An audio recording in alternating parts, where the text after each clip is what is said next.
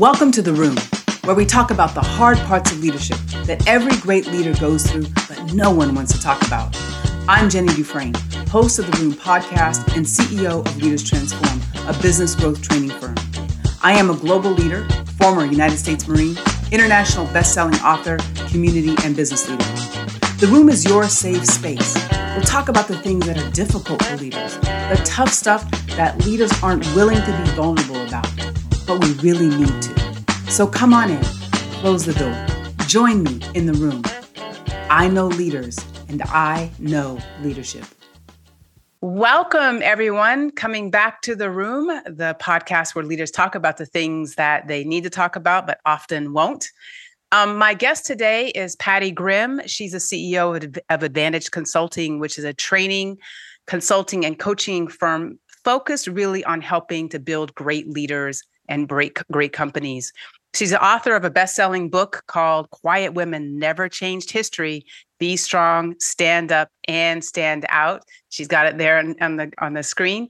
So I'm really excited to talk to Pattie today because she has a, a career that I think is similar to those of us who've had military careers, where she's worked for over 20 some years in the tech sector for those big companies that we all have heard about, Microsoft, Johnson and Johnson, VMware, where she's hit, led large scale uh, transformations, SaaS transformations, software as a service transformations, not only here in the US, but also globally. And so, one of the things that I'm super curious about, Pattie, as we jump in today is uh, what was the turning point for you? Because uh, right one of the things about leaders is that or when we listen to leaders who are you know more experienced and they're kind of looking back on their career we often don't talk about those crossroads that we got to where we were one person and we were trudging along maybe or journeying along and we get to that crossroads where we de- we have a decision to make.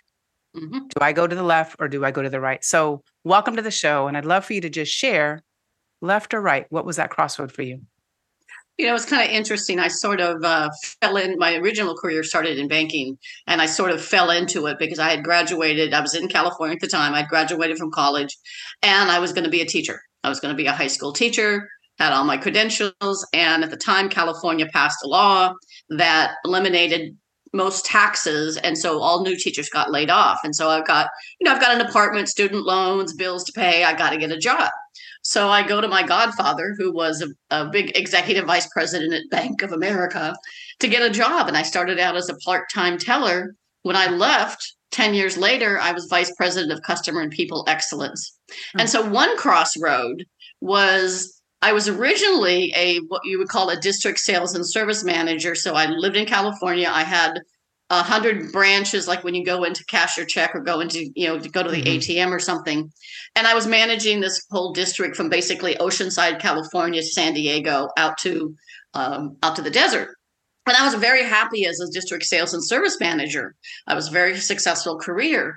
And executive vice president came to me and said, you know, we're going through this big culture change. And I'm thinking, what is culture? this was like back in the 90s. What's right. culture? Right. What is because culture? we yeah. need we need to become more like a retail organization. We need to become more mm. competitive because all this competition is coming in. If if we don't change the way we do things, we're going to be out of business. And so he asked me head up this project called Branch of the Future. Now I knew nothing about culture. I knew very little about leadership, leadership development, all this kind of stuff. And to my surprise, I fell in love with it. I fell mm. in love with the concept of how do we help leaders become better leaders? How do we create a culture that is inclusive of all people, regardless of their background, what they look like, what they sound like, where they grew up, who they worship, you know, who they prefer to have as their partner in their lives. And so it it really opened my eyes to a whole new world and I never looked back. In fact, when the project was over, he came to me and said, What job do you want? You can have any job you want in the mm. bank. Wow. And I said, None of them. Which I, I, Florida, I, am sure. the look on his face was that I, I had just done something really, really bad by saying, I don't want any of them. I said, What I want to do is I want to leave and become a consultant.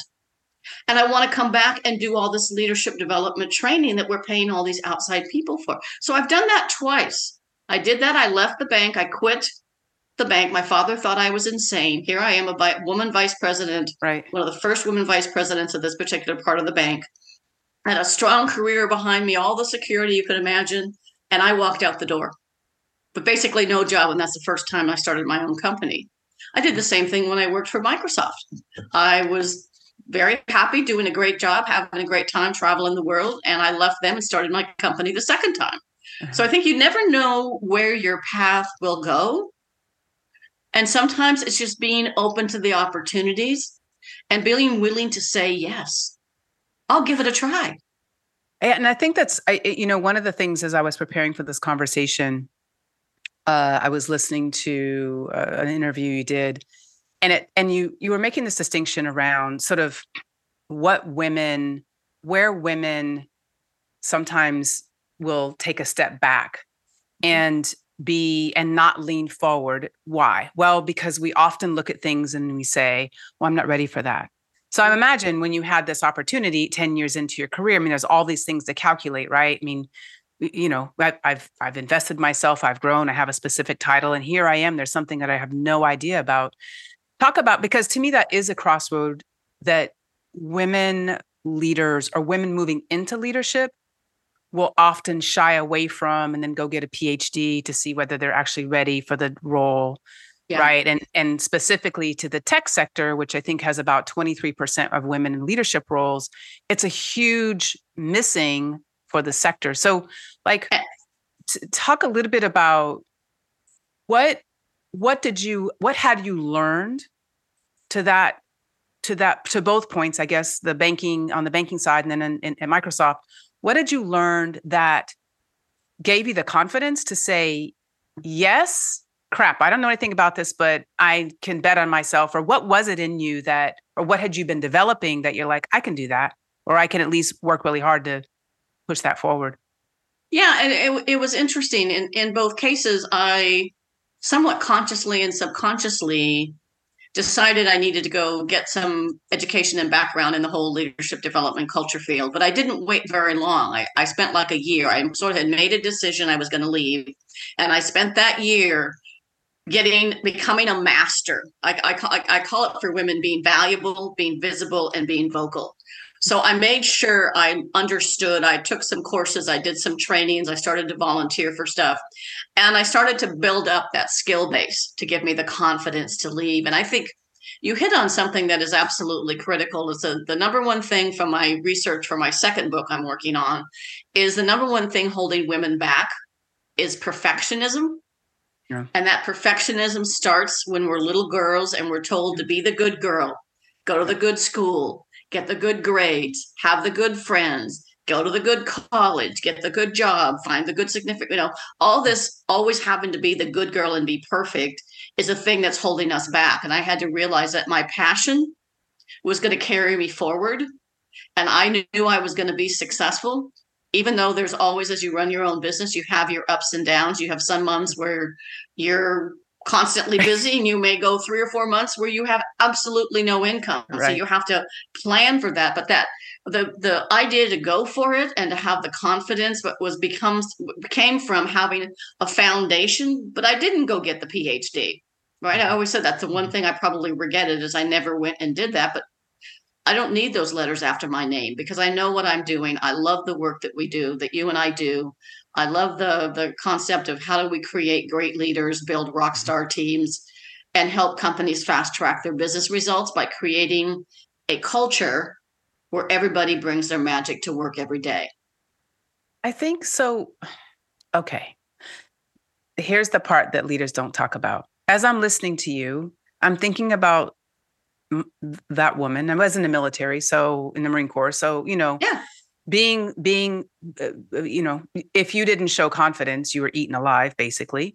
So, so, and our training, though, I think really set us up for that. Now, in a civilian sector, most most folks don't have that experience or that opportunity, right? So, were you always that woman or leader or woman leader who always had that sense of confidence that's just your kind of innate how you were or did was that something that you had to that's again a crossroads that you had to reflect on and say I need to do this.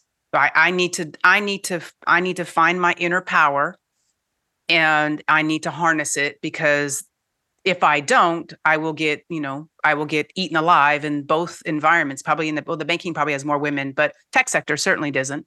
So, yeah. is that something yeah. that you had to create for yourself, or was that just your innate your innate personality? Uh, I think it may be a bit of combination of both, but it's something mm-hmm. I had to create.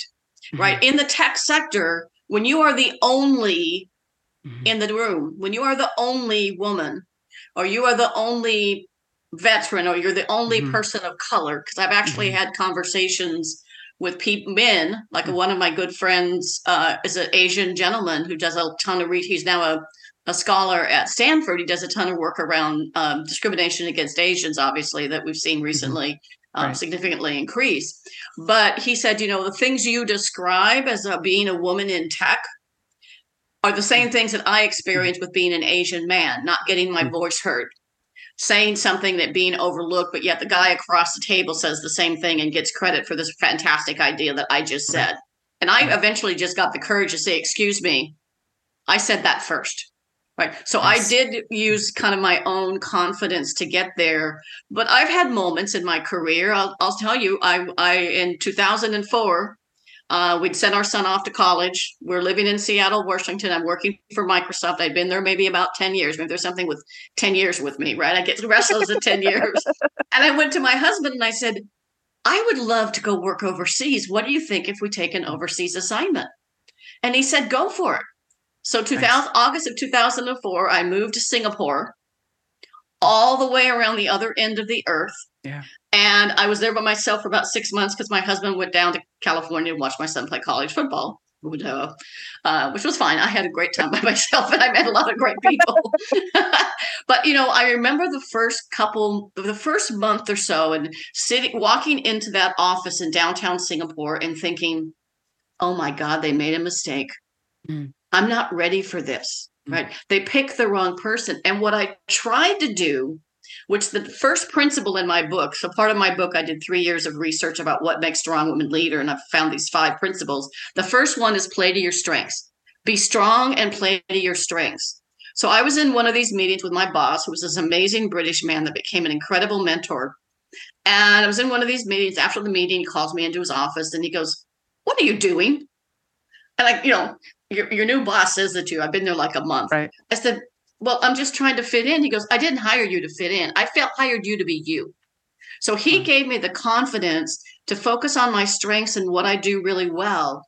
And focus what I say is focus on the best and forget the rest. Mm-hmm. You know, yes, you need mm-hmm. to round out your sure. skills and things, but find people around you that bring the strengths you don't. So play to your strengths and it helps increase your confidence. You're and, and you have to be confident in tech like you did in the military, otherwise you Absolutely. will get eaten alive.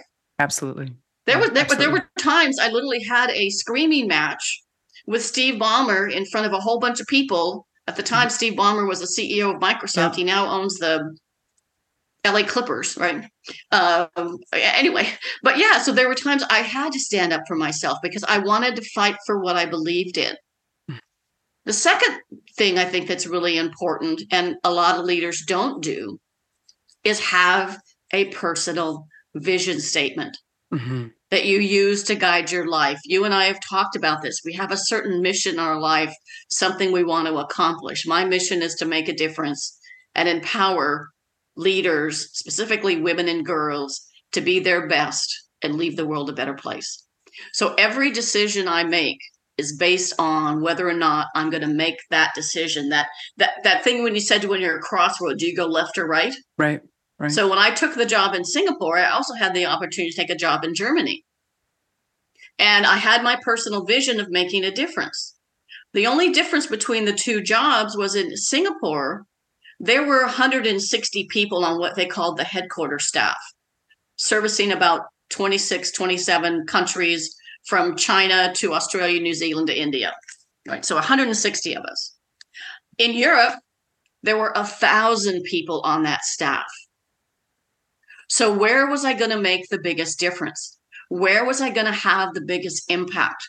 Where was I going to be able to use my passion for developing and empowering people to be their best?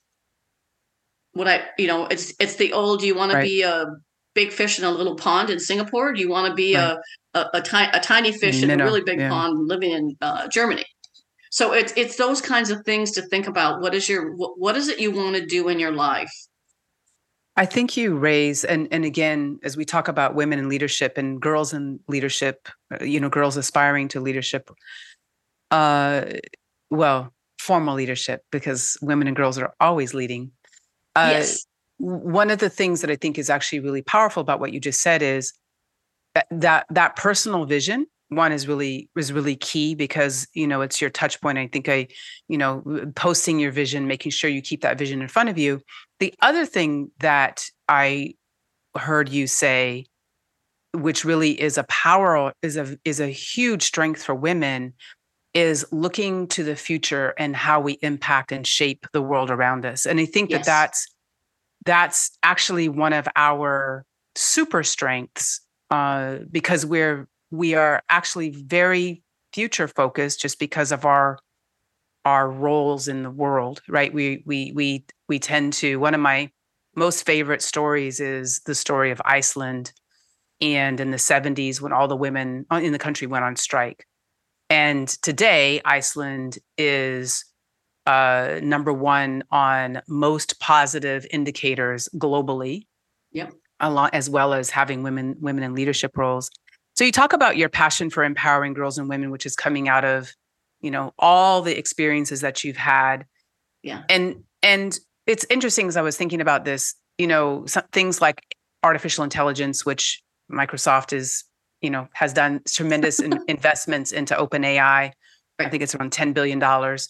Right. But one of the things that I started thinking about as we were as I was preparing for this is why it's important for girls to um, see their the opportunities to to lead, mm-hmm. um, and particularly when we're talking about r- radical and fat and, and rapid change. So radical meaning the artificial inte- the change the changes artificial intelligence is bringing, and if like I'd love for you to talk a little bit about your thoughts around women needing to be in more of those leadership roles to craft and to shape and to form this thing or set of things that is actually going to alter our world or is altering world like why would you say like how how do you see a woman in a leadership role let's say a woman at the head of microsoft but how do you see how would you see her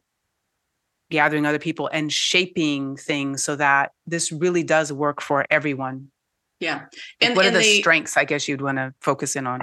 Yeah, in the in the early days, this goes back to probably around 2010, um, when they first started experimenting back way back when. I mean, Microsoft develops or invests more in R and D than they do in marketing and sales, and they start did starting developing early technology as early as I think around 2002, 2000, before I went to Asia.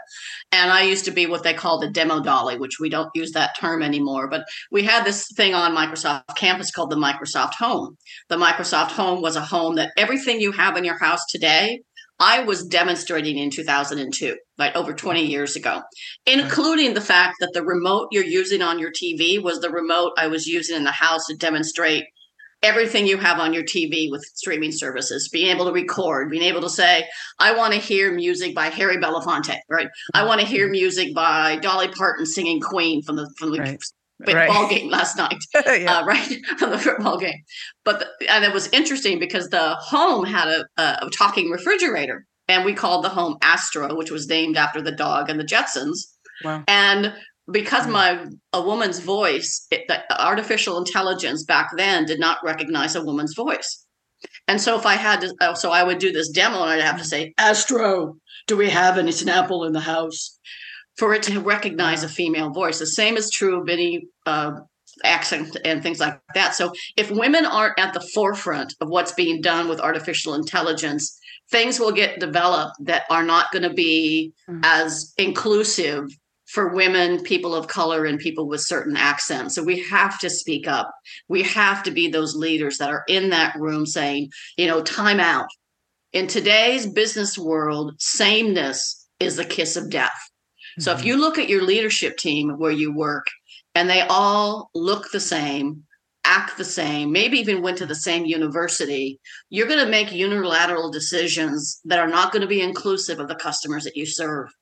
It is literally the kiss of death. You have to be able to have the ability to lead and to be able to do that. And we need those women and girls in cutting edge. I encourage girls to go into, you don't have to be a coder. You don't have to be what we used right. to call them propeller heads at Microsoft, guys with little beanies and propeller heads, we used to call them, which is better I don't know if that's better than Demo right. Dolly or not, but right, you know, right. the whole idea was you don't have to be that person to get into technology. You don't have to be someone that sits at a desk all day by yourself and writes code. There's so many opportunities. And if girls go into some sort of a STEM background, science, technology, engineering, math, which they've now added architecture and several Art, other yeah. things to it, yeah. um, you will go farther. You'll be promoted faster you need to be visible, valuable, and vocal. So you need to be able to speak up for yourself and stand up for yourself and say, you know, time out. I don't think we're making a decision that is including uh, all of your customers, right? So you want to make sure that you're doing that.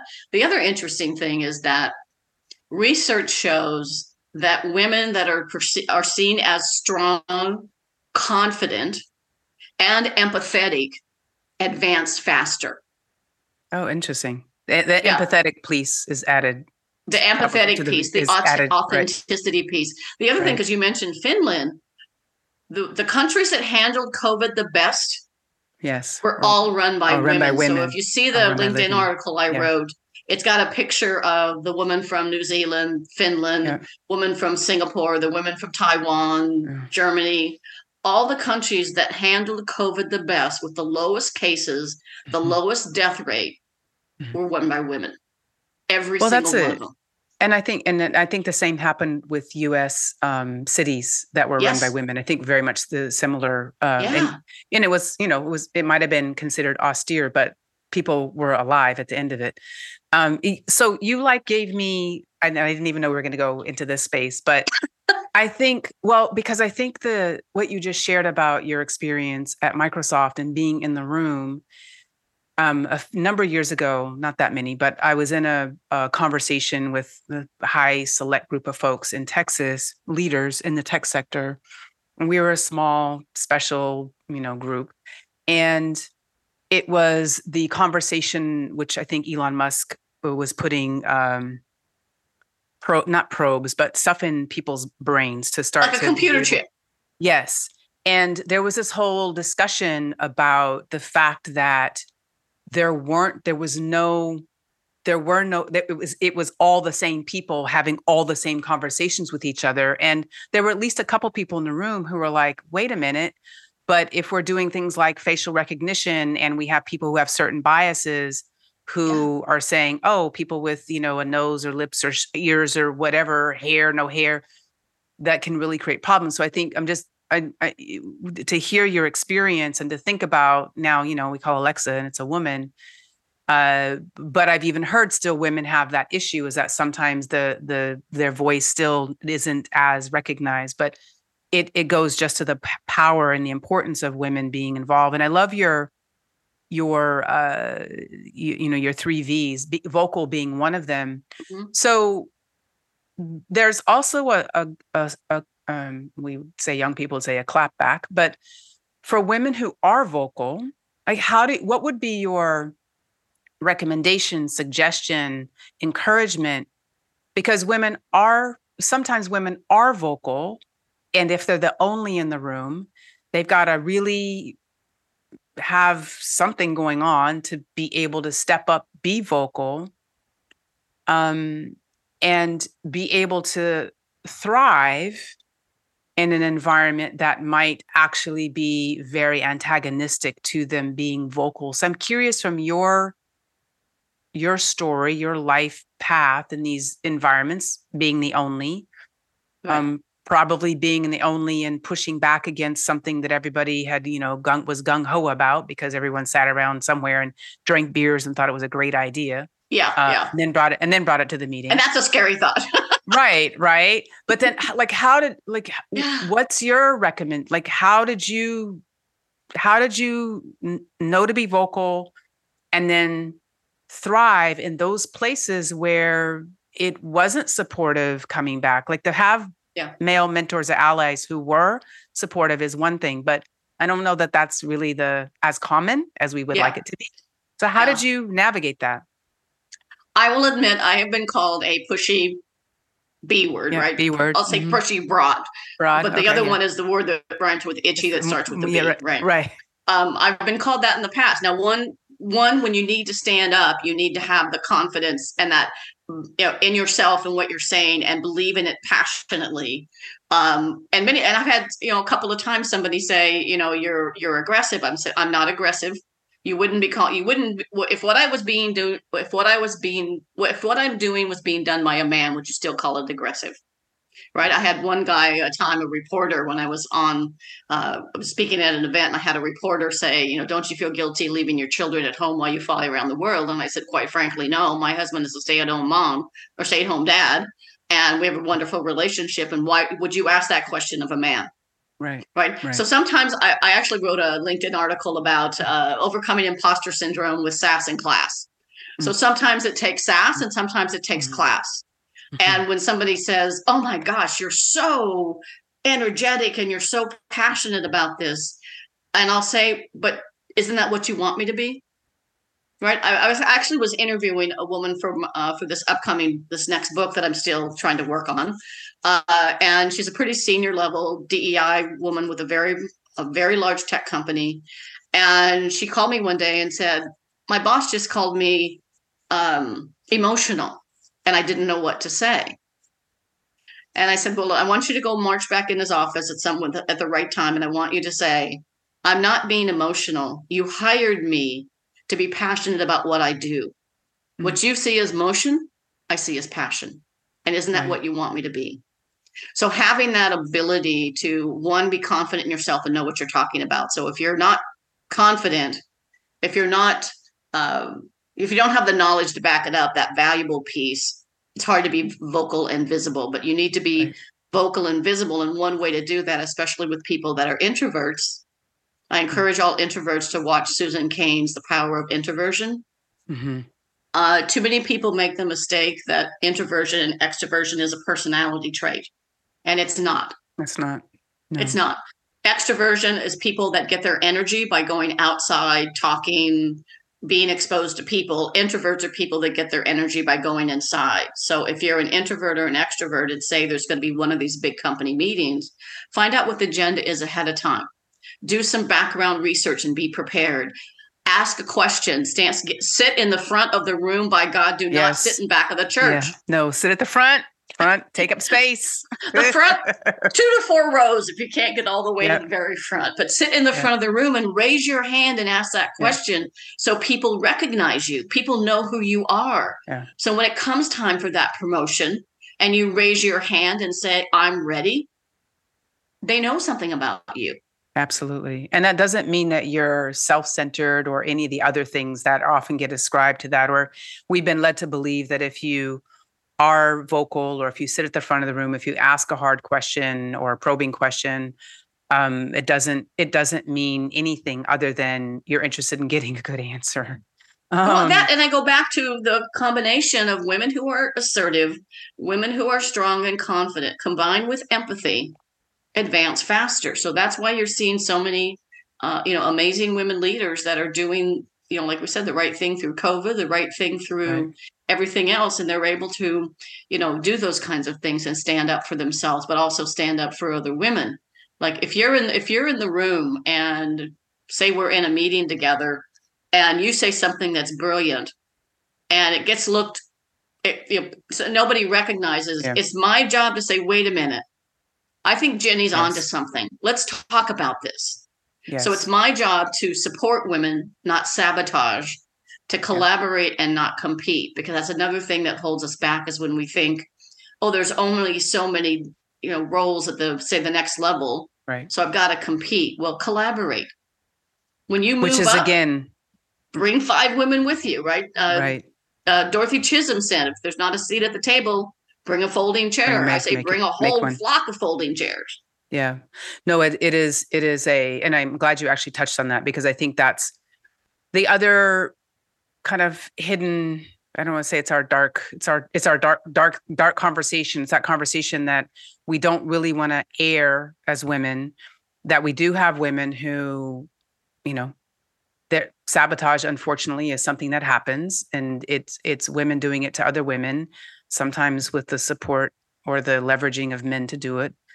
But I I I I 100% agree with you. I, I've said this that in order for our world to work for everyone, women have to be more women have to be in leadership roles and that to your point includes pulling other women forward um, you know and not being worried I, I guess one of the my big takeaways in listening uh, to you and and to just highlight for folks who who are who will be listening is it's super important to have a have an i have have a sense of what you're going to say when people because honestly some of these like these statements haven't ever changed. They haven't changed in 40 some years. Guys and sometimes women who will say, "Oh, you're you're a B because you're, you know, you're you're you're over here, you're aggressive, you're you're you're you're emotional, like why are you crying at work, all of that stuff." But it's to have an important comeback to that. So you're already prepared, you're kind of already armed for that. And usually don't people don't have anything else to say once you come back and you say you're vocal and give them back, you know, whatever. Yeah. They don't have anything else to say. The other thing is, I think in that personal vision you spoke of, it, like I would just add to that personal vision is the number of women that you're going to pull forward into leadership roles. Like yeah. that be a really a, a personal commitment because of because and to engage male allies to help that as well. That's right. also an important part of this. But I think that women we don't need to be threatened by each other. Like it's it's one of the unfortunately worst parts of um, how I've seen us show up sometimes is when we're threatened by one other person who's junior to us, who's yeah. brilliant, and then we do everything to not everybody, but it happens that people get squashed and derailed and all kinds of other things. Well, um, our mutual you, our, our, mutual friend Michelle actually mm-hmm. wrote a book about what women do wrong according to men, and she interviewed I don't remember how many people. And the number one thing men said that's holding women back is stabbing other women in the back. Yeah. That, and imagine, that kind of sabotage. Men, if men are saying that, yes. Women, listen, if men are saying that, then it's noticed. yeah. because yeah. it's funny. I mean, it's I mean, it's amazing. You can watch men battle it out, practically beat each other to a pulp in this in the parking lot, and then walk back in as a unified front for whatever the decision is. Yeah, and yeah. women and, and won't. It's yeah, and it's so it's it's agree, you know, disagree, and then get to an agreement. But it's absolutely yep. you, you hit the nail on the head on that one in terms of you know um, they compete, compete, compete, and if they go out and have beers together. They go play absolutely. golf. They go whatever they happen to do. And sometimes we take it personally. I, I, highly encourage people to one read the book The Confidence Code uh, mm-hmm. by two women journalists, but they just wrote a new yep. book called uh, The Power Code uh, and another article I wrote on LinkedIn is we need to rewrite the rules for how women see and view power. Uh, we need to be willing to be strong. And they said one of the differences, which sounds really small, is that men use power over someone or something. Women use power with someone yes. or something. And so sometimes women are criticized yeah. for not making quick enough decisions but maybe our decision is taking longer because we want to go get consensus. We want to run the idea by three or four other people and sometimes what we simply need to do is be explicit. So, you know, there was a, mm-hmm. a classic case of a woman who was fired because she didn't make decisions fast enough. But the fact was she was making the right decisions, and the guy who made the quick decisions cost the company millions of dollars because of his quick right. decision making and not getting the agreement. So, men and women lead. Men and, men and women lead slightly differently, and that's okay. We need Absolutely. both. We need both. I've ne- I would never yeah. do man trashing on any of those yeah, things. No. We we need both. We need both of us in that room. We need people of color. We need people of different backgrounds, different yeah. religions, different beliefs. We need everybody in the room because that's the diversity and inclusion that will get us to the next level. Right.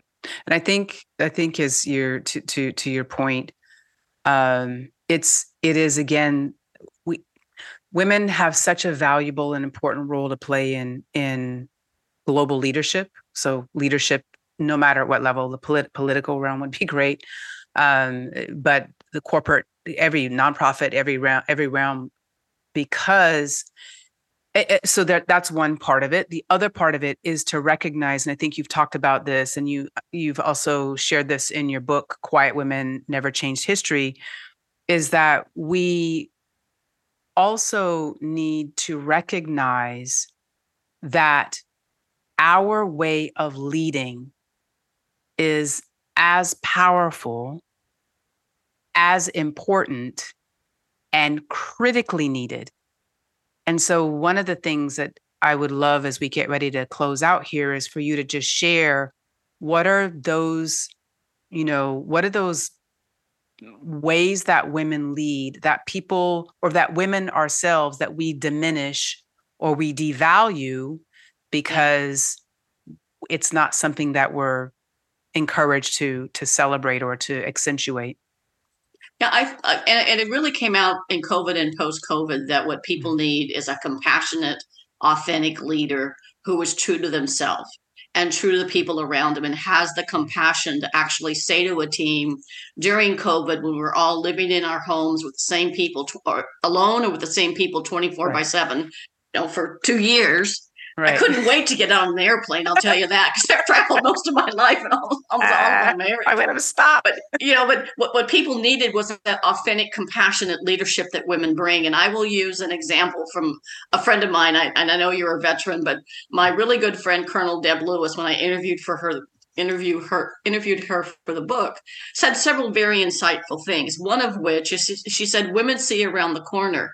Now hmm. colonel deb lewis is now retired living in hawaii with her husband who was also in the military.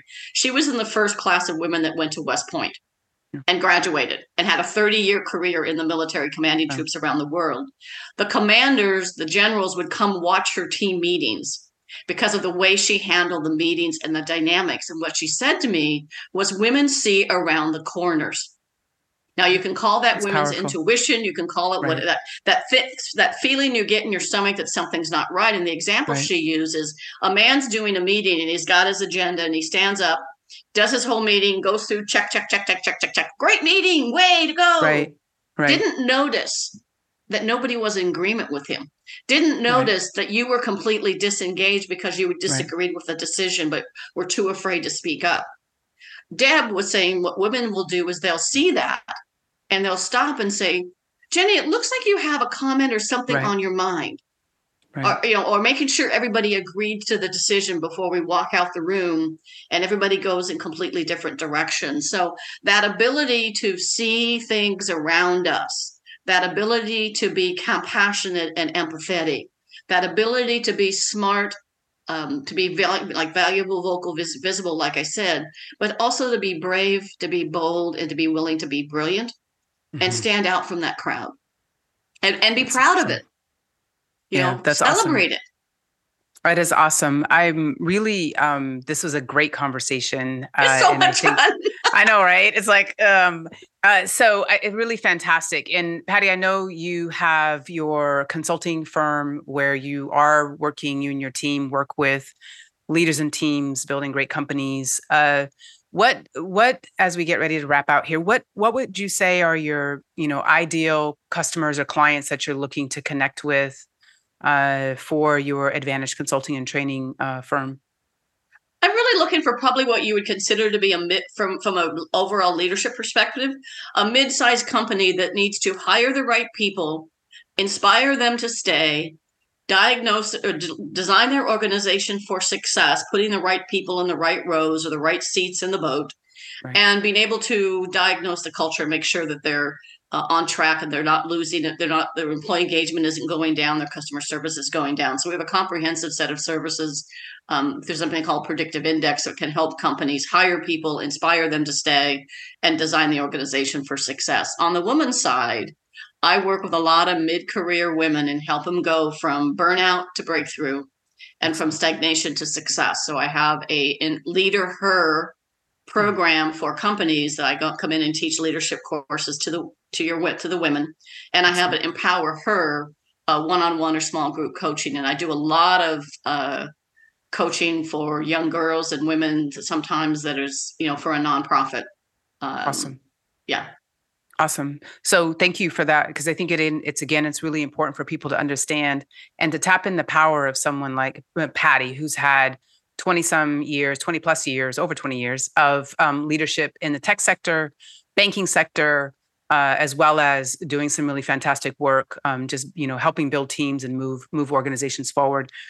And and I think this piece of women's leadership again, anyone who has a company, mid-sized companies, larger companies and you're not actively developing a leader pipeline for women there is a there is a there is a there is a breakdown in your company and all all research says that there's a yeah. breakdown in your company there's a lack of profitability there's a pro- there's a loss there's probably team loss people loss mm-hmm. productivity loss customer loss and so it's a super duper important to engage um, with with folks like uh, and every research, every, every, research study points to the fact that having a, a diverse and a woman yep. in your organization, you're more profitable. You have higher customer satisfaction. You have higher employee engagement that leads to less turnover, and all of that impacts directly the bottom line. Yep, absolutely, fantastic. Yeah.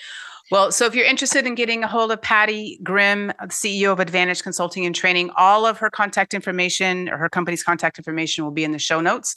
I strongly encourage you to connect with her. Uh, this has been a really fantastic conversation, Pattie. Any last words you want to share before we sign off? I just want folks to understand that to be brave, bold, and brilliant and have fun. And have fun. That's the most important part. Good Lord, have fun. All right. Thanks. Thanks. Hey, it's Jenny. Thank you so much for joining me in this week's episode of The Room, a safe place where leaders come together to talk about the things that we don't often share out loud. If you enjoyed your time in the room, please like or subscribe on your favorite platform and leave a review. And if you want to learn more about our important work with leaders, head over to the website leaderstransform.com and continue to be connected to our community. Thank you again for listening and make sure you invite someone to next week's episode of The Room.